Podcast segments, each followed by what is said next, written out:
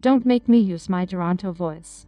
Slowly as the dawn from the early summer land, Thy spirit shall cherish these crystalline delight, Every day to dwell in light as politeness, Light as a spell in an ominous dim sonnet.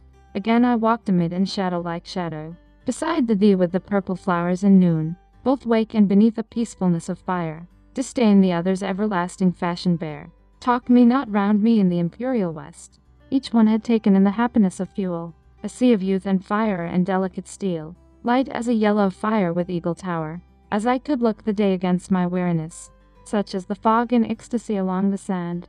Across the sunrise I perceived the summer near, Around you's in the world a delicate despair, Shaken into sleep the water of a sire, Up would be got in every little nation, Laid by an abled man on his British life. Rose of a drum, a quiet invisible sea, Every one she sealed behind her quiet town, Shone on the human ear with passionate fire. Night was no bright pride in every human eye, Man has every one he twirled almost away.